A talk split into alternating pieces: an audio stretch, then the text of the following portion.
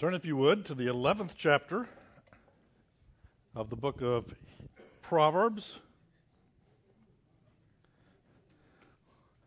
Last week we succeeded in making it through one verse.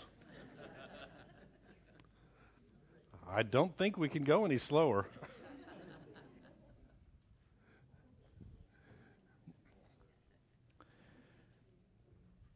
What we spent most of our time last week was talking about the righteousness of God and how our righteousness is given to us as believers because of the finished work of Jesus Christ. And we discussed the fact that there are two errors that you can fall into on either end of the spectrum. At one end is to read the book of Proverbs and believe that if I can do these things, I will be right with God. If I can accomplish the things described in the book of Proverbs and in the rest of the scripture, I will, by my own work, be right with God. And we know that isn't true because, first off, we know we can't do it. And secondly, if today forward we did succeed in accomplishing this worthwhile goal, there's nothing to take care of the sin of yesterday and the day before. So, one error is to believe that doing this can save you. But the flip side error is thinking that because we are saved by grace, and we are, it does not matter how we live our lives. And that is not true either. God is concerned. God does bless those who honor Him in their life and in their lifestyle. The decisions, the choices, the paths that we choose do impact the quality and quantity of our life and that is what we learn from the book of Proverbs. It is always better to live a life in accordance with God's will. And that's what we're going to talk about as we work through several verses dealing with righteousness and God's provision for us, God's protection for us that we get by following His path. So we will pick up in verse 5. The righteousness of the blameless make a straight way for them, but the wicked are brought down by their own wickedness. The righteousness of the blameless. The righteousness, that is, the right behavior of those who have the righteousness of Christ in them, the right behavior makes a straight way for them. What do you think that means? Makes a straight way for them. Go ahead. Clears his path. Very good. Smooths his way. Makes decisions easier. Shows the way helps us to reach our goals. The picture is this, okay?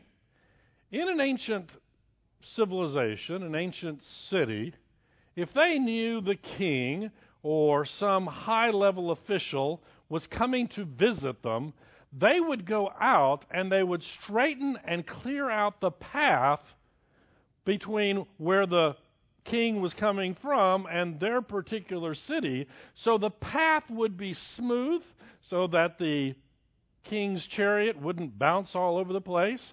It would be straight so there wouldn't be lots of windings and curvings. It would be prepared for the arrival of the king.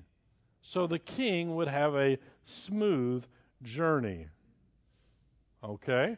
That's the picture we have in mind in the book of Proverbs, the idea of a straight path is always contrasted with that of a crooked path.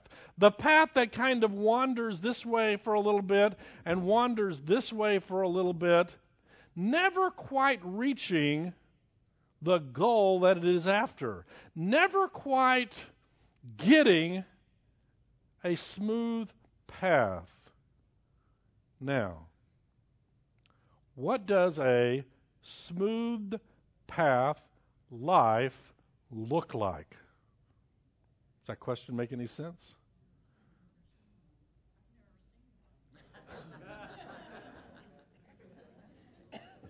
the observation is she's never seen one. Let's go home.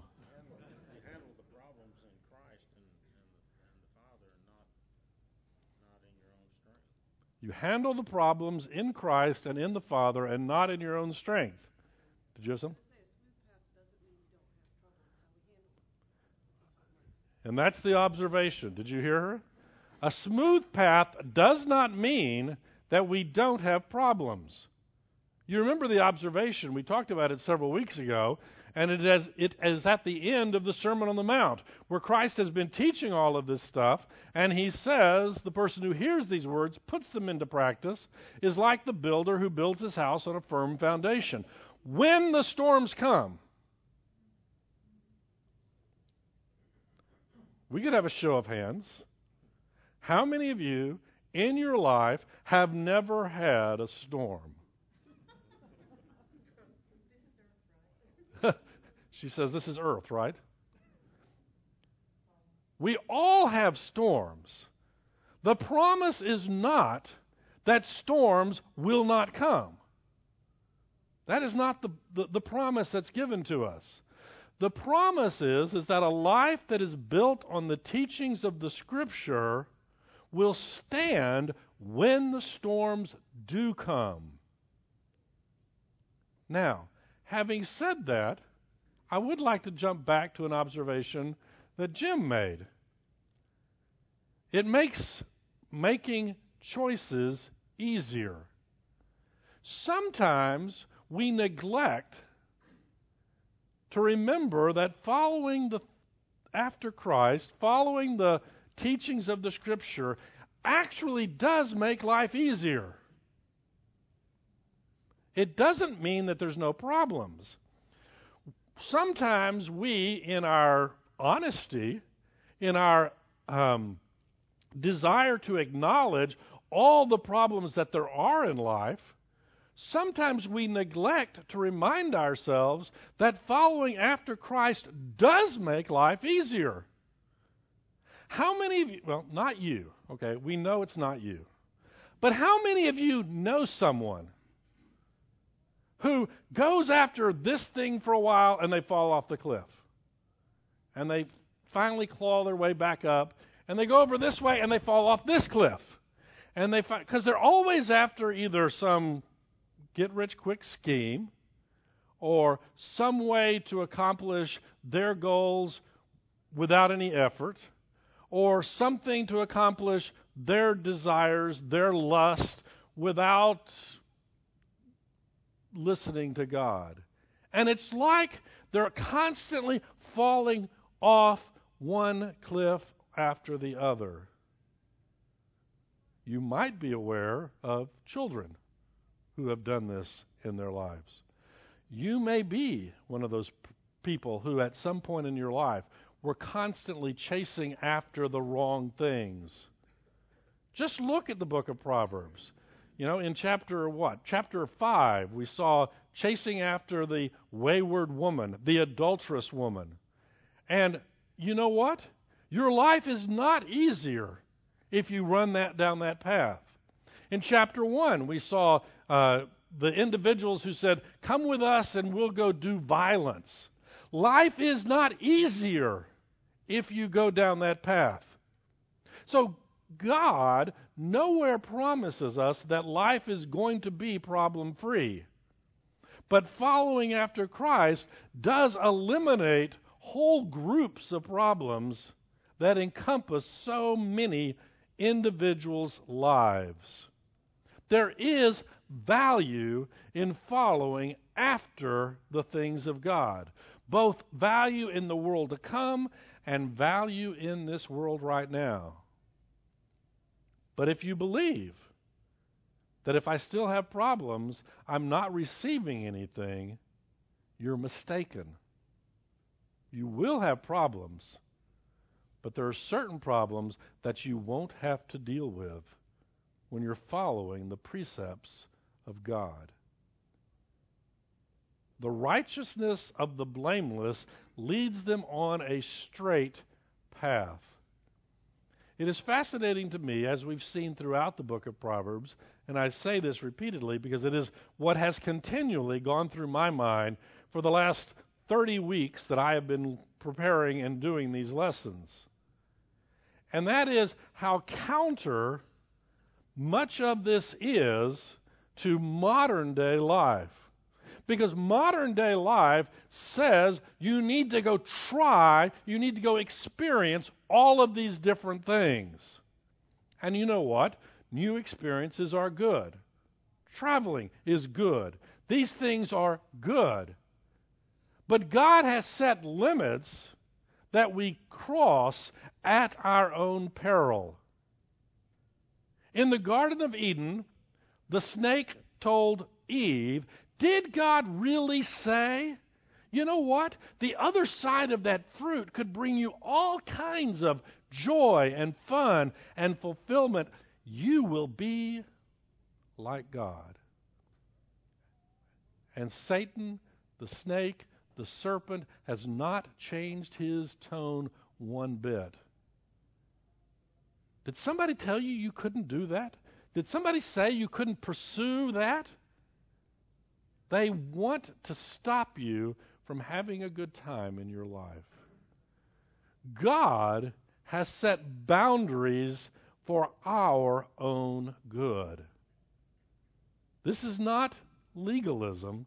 This is the creator of the universe who created the world to operate a particular way, telling us how to live in that world. That's what those boundaries are. They are for our own good. Why? Because God knows that if you wander that way, you're going to fall off that cliff. And if you wander this way, you're going to fall off that cliff. We live in a world that is full of dangers. We may not believe that at times. We may believe, and I might add, we do see this most prevalently in young people. I can go do anything and it'll all be okay.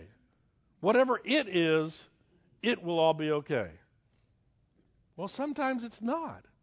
Sometimes you do fall off the cliff. Once again, we see this same picture in the Sermon on the Mount. Narrow is the way, and few find it, the path that leads to life. Broad is the path that leads to destruction. Broad means that people are wandering back and forth.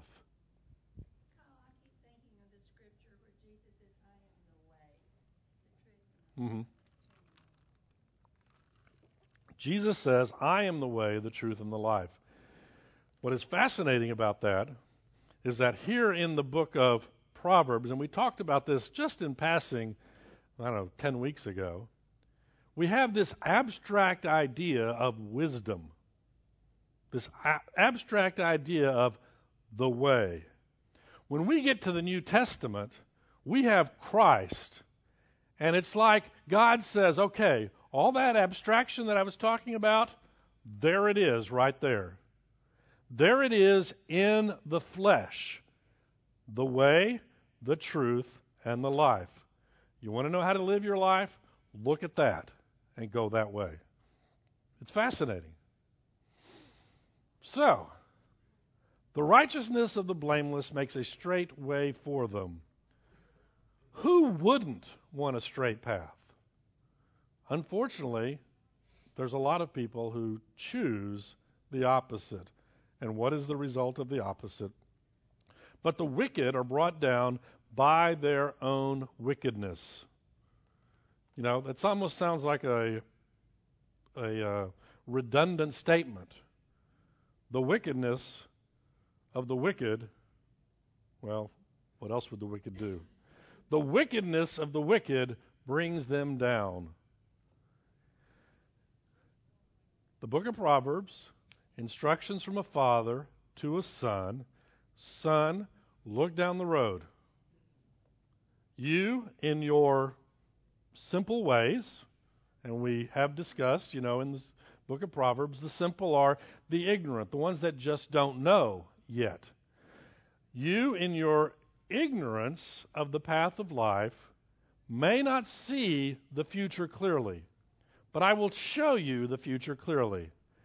Somewhere down there, in the midst of that fog that you think is the future, there's a path called foolishness, wickedness, and there's a path called wisdom. You begin to see the beginnings of that path. Here, where you are right now, you see the beginning. But you, young person, may not see that that path leads to destruction. Not because of some external force destroying you, but your own wickedness, your own choices that put you on that path are what lead to your destruction. Now, God may use instruments to accomplish that destruction. He may use outside forces. He may use events to bring about that destruction. But the outside forces are not the cause. The, uh, the cause of the destruction is the wickedness that drove you to make these choices in the first place.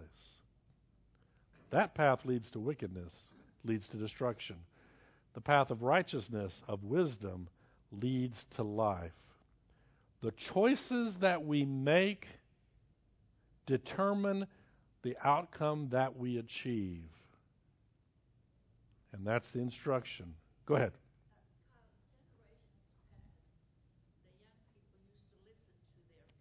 huh.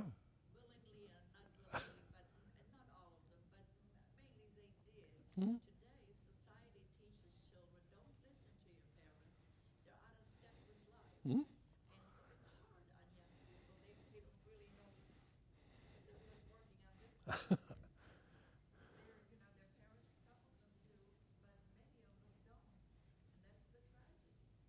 Her observation, if you didn't hear it, is that we have the belief, the impression, and I actually believe it is true, that in generations past, young people listened to the elders, their parents, other elders, and thus were able to learn this wisdom.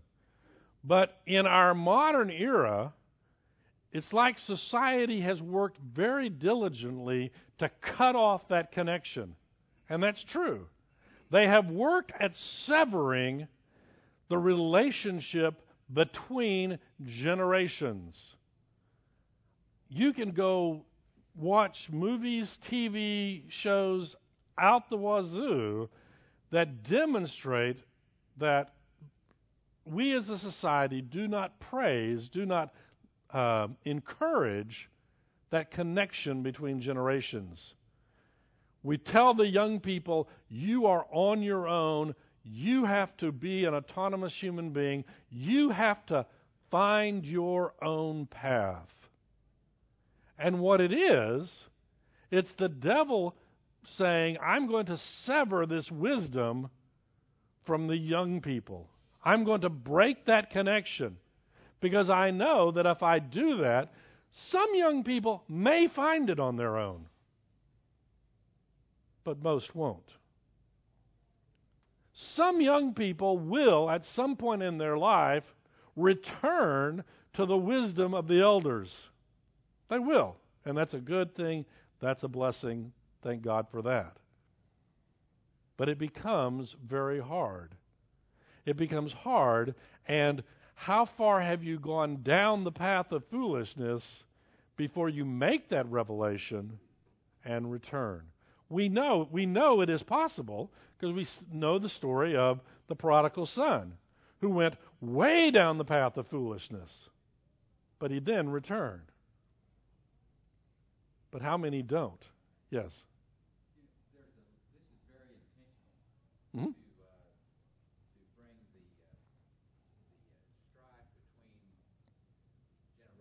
Mm-hmm.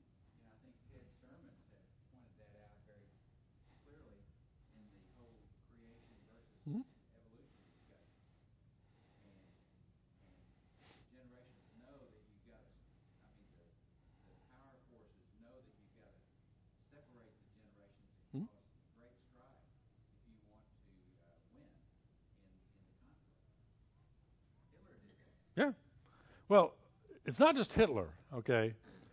You go back to Plato's Republic. In Plato's Republic, he sets out the ideal society, the society ruled by the philosopher kings. What's the first thing he does?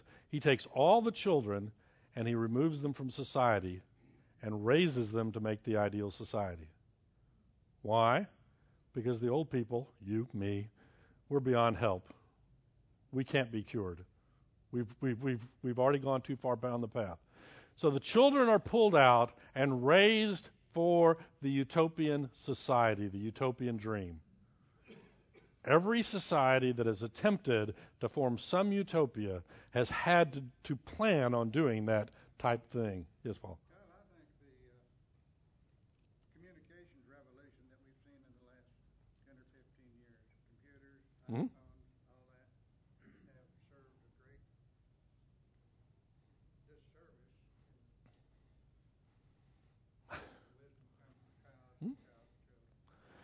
I read a comment years ago, and the guy uh, the guy commented that in our society today, we have young people who look down on old people because they don't know how to use computers as well.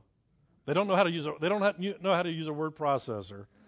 And we have young people who can use word processors, but they have nothing useful to write with it because they have no wisdom.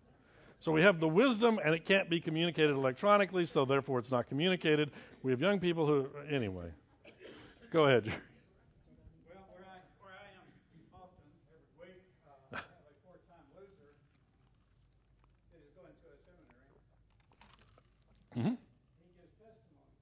Mm-hmm. And he says to these men and women returning from prison, he says, Your best thinking got you in this situation.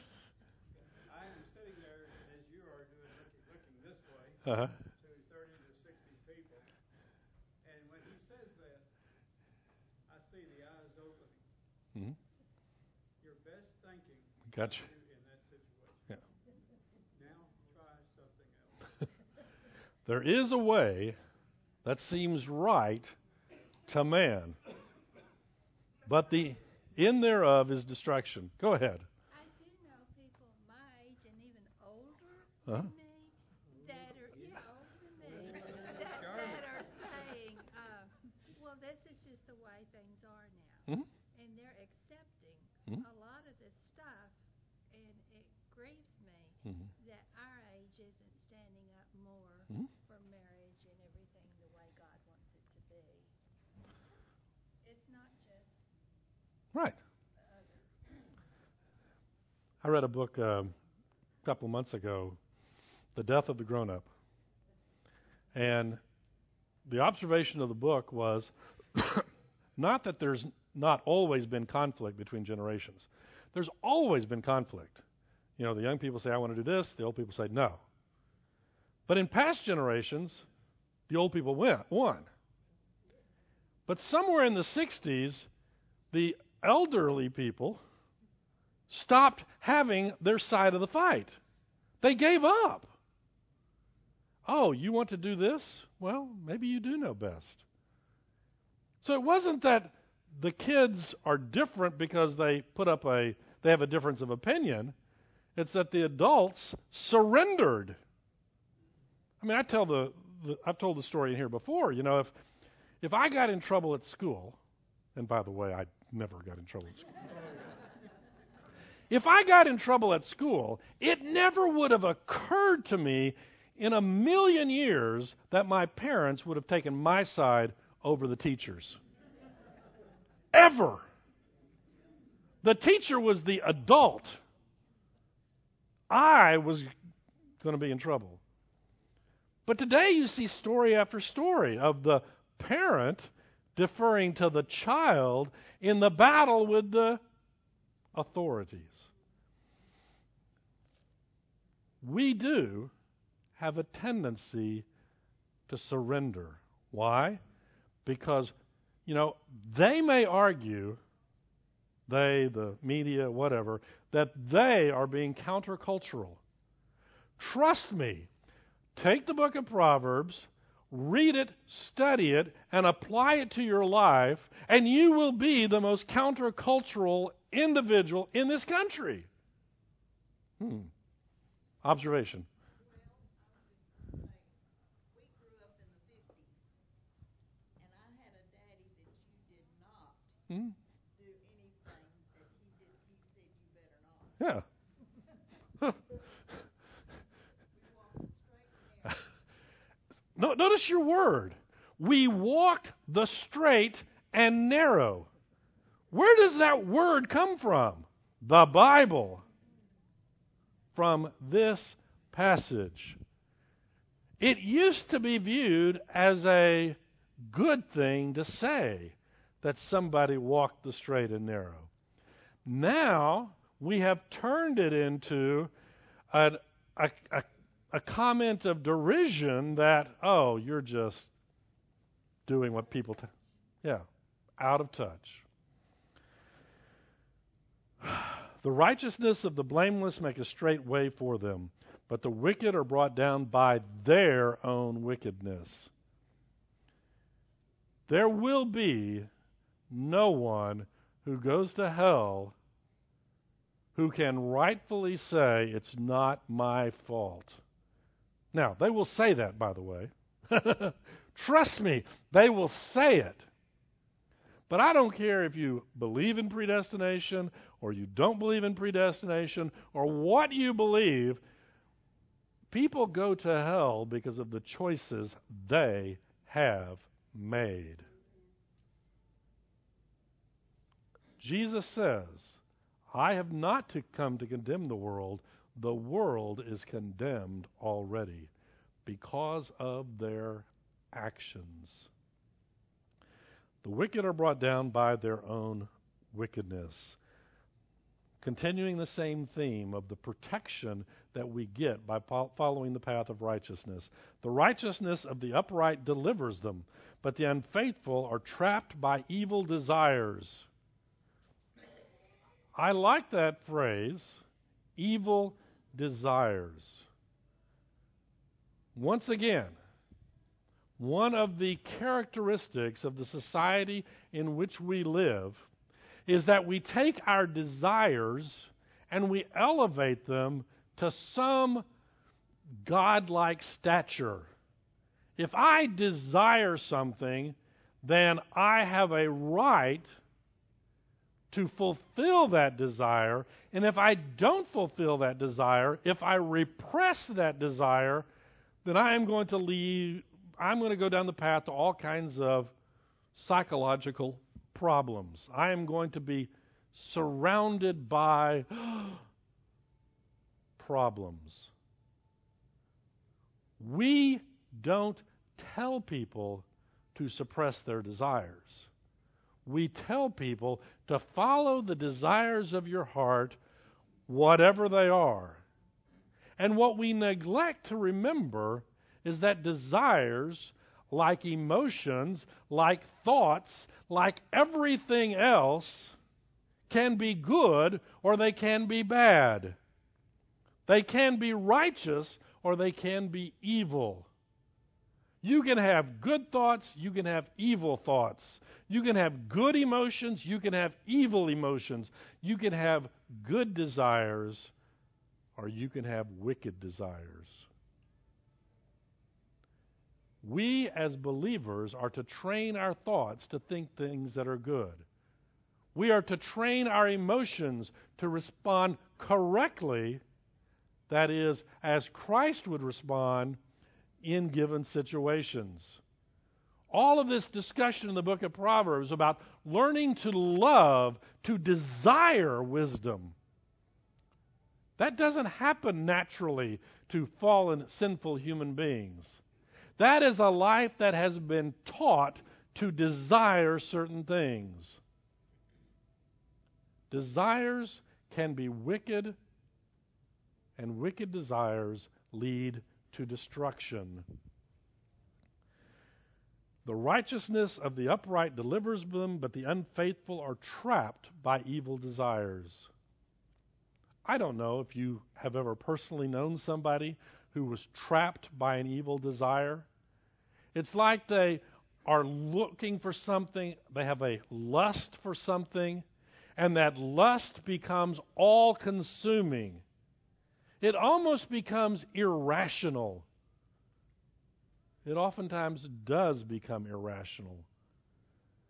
I mean, you have the picture of Ahab uh, going after the whale in Moby Dick. This all consuming desire to get something else, whatever it is. And at some point, we become trapped in that desire. Notice the connection. Our desires lead us, trap us, guide us. I don't know what word you want to use that isn't too negative. That's why we need to train our desires to desire the things of God, because if you're going to be trapped, wouldn't you rather be trapped in the things of God? It's kind of like Romans chapter 6, where we talk about being a slave to sin versus being a slave to righteousness. You're going to be driven by something. Wouldn't you rather that something be righteousness rather than wickedness? But we, I want to be an autonomous human being making my own path in life. Well, good. Go do that. After you've trained your mind, your will, and emotions to follow the things of God, then go for it.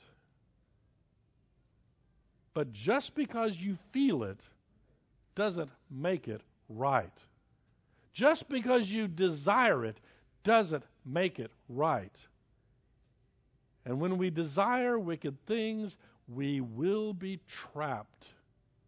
That's why the author of the book of, of, the book of Proverbs, Solomon telling about his son, telling instructions to his son, has three chapters in there about the wayward woman, the adulterous woman, because he knows that for a young man, that is a huge driving, motivating force in a young man's life.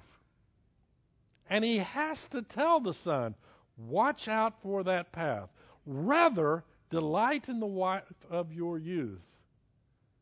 And as we're going to see when we finish the book of Proverbs, Solomon neglected that wisdom. Solomon went chasing after the other women, and it destroyed him and ultimately destroyed the kingdom of Israel by splitting it in two. Trapped by their desires. Do we know people that are trapped? And I think the answer is yes. The righteousness of the upright delivers them. What does the idea of deliverance mean?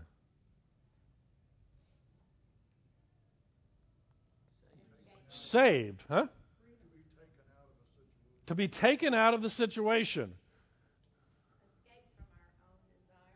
Escape from our own desires. That's good. I like that. But notice, we as 21st century Americans American Christians who are used to a life of ease begin to think that if God were perfect and God was all powerful and all God was good, he would never put me into a situation where I had to be delivered. I mean, doesn't that make sense? Why save me from a horrible situation? Why not just not let me get into that situation in the first place? Wouldn't life be so much easier? But God's not interested in your life being easy. God's interested in you being holy. God is interested in you being more like Christ.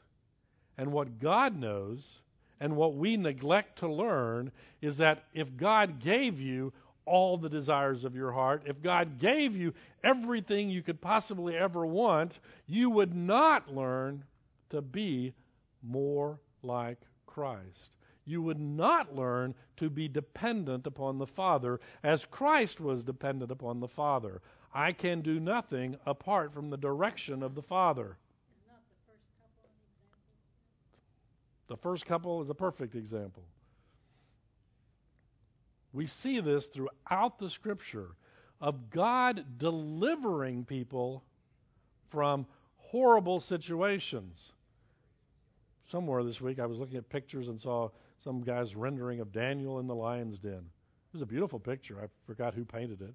You know, beautiful lions, and they're all kind of growling around there. And there is Daniel just standing there very serenely. We think if God really loved us, he would never put us in the lion's den in the first place. God thinks if I don't put you in the lion's den, you will never learn to trust me. God's going to win this fight, by the way. The storms will come. The foundation built on the rock will stand. The foundation built on sand won't. And we pick ourselves up and we go back to the foundation that God has given us. The righteousness of the upright delivers them, but the unfaithful are trapped by evil desires. When a wicked man dies, his hope perishes. All he expected from his power comes to nothing. What does the wicked man hope for? Hmm?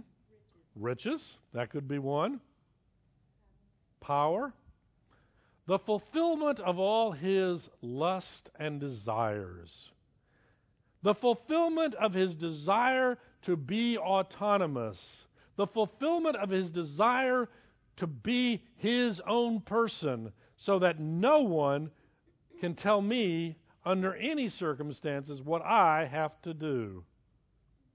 Go ahead.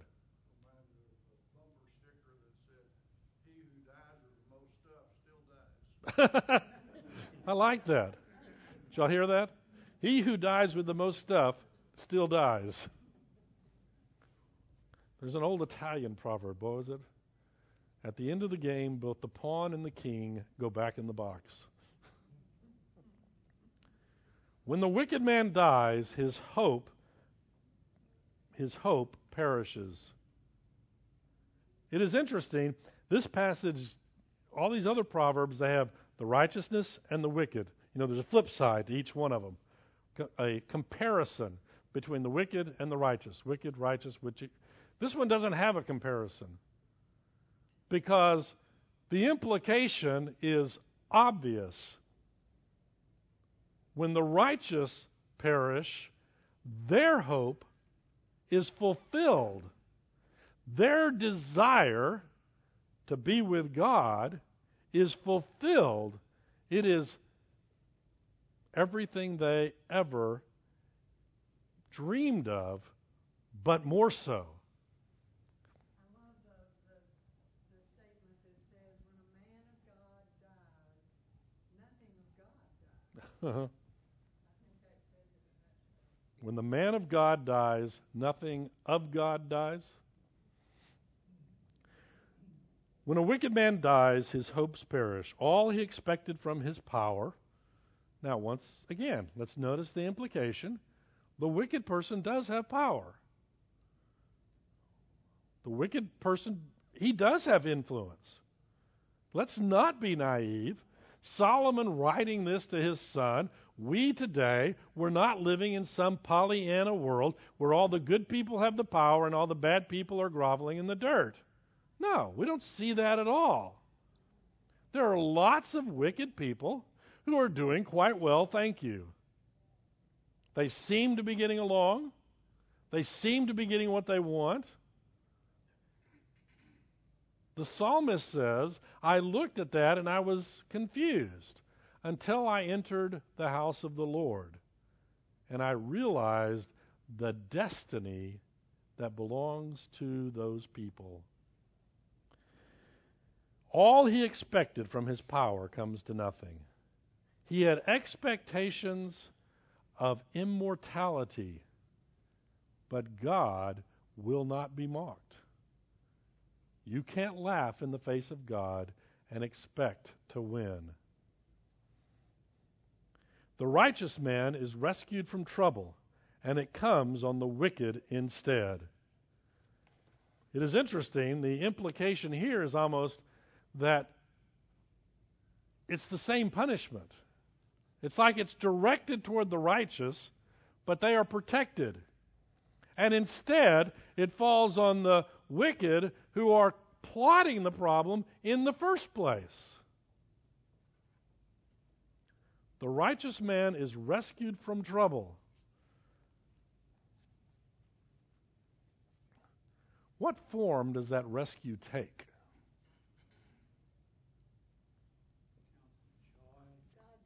Joy. What did you say? Counseling. Oh, okay. So, joy, peace.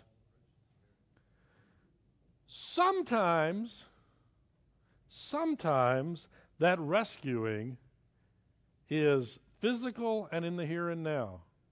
We see Daniel, as I mentioned a while ago, rescued from the lions. We see Shadrach, Meshach, and Abednego rescued from the fiery furnace. We see these stories. We see them today of people being rescued from horrible situations. Sometimes, in God's providence, that's what the rescuing looks like. Sometimes the rescue is the joy and peace that God gives you in the midst of the troubles. It's like the observation made a while ago about Elisabeth Elliot when her husband was murdered on the mission field. How did she survive? By reflection on the works of God as seen in old hymns. That gives the joy, the peace, the rescuing. Sometimes the rescuing is God taking you home to be with Him. I say this repeatedly in this class, and I say it repeatedly under the hopes that if I say it long enough, I will truly believe it. I don't know about y'all. Death is not the end of the story. Death does not mean you lost in any form or fashion. It is the great rescue. As I have said before, when Stephen is stoned to death for sharing the gospel, it does not mean that Stephen was less righteous than Shadrach, Meshach, and Abednego or Daniel. It just means that God had another plan. I, one of my favorite verses in the Bible is the scene where Shadrach, Meshach, and Abednego are brought before the king and said, Will you, the king says, Will you bow down? And they said, No. And it says, one of the young men says, Our God can save us, but if not, but if not, be it known, we're not going to bow down to you. He can save us in this life, He can save us in the next life, but if not, in this life, it will be in the next life. He will save us, and He can save us from the fiery furnace. Might, might not. I don't know. At that point, to Shadrach, Meshach, and Abednego, I'm not sure I'd say it was irrelevant, but it was close to it. They were going to be rescued one way or the other. The promise that we have in Scripture is that the righteous man and woman is rescued from trouble. Some of us are approaching the age of life where death may not be that horrible of a thought because we have experienced the difficulties in life. We have experienced the, those things, and we think maybe it's time to be rescued. We don't get to choose that time, by the way. Don't get any bad ideas. We don't get to choose that time. But Paul gets to the point where he says, to live, to die, I don't care. In fact, dying is probably better But God has, still has something to do, so I'll do what. That's what God has in mind for us. The righteous man is rescued from trouble, and it comes on the wicked instead. The trouble that was aimed at the righteous is redirected toward the wicked. Do you remember Haman? What did Haman want to do? He wanted to kill all the Jews. In particular, he wanted to kill who? Mordecai. Oh, he wanted to kill him. So he built this huge gallows in the yard to hang Mordecai. It says it was really tall. Now, why it has to be tall, I don't know. You know, about eight inches taller than the person, I think would be adequate. But he wanted it to be really tall. Who got hung on those gallows? Haman. And all his sons. 75 feet? Yeah, it's like, why? Just to show it. He had intended trouble, and the trouble came on him instead.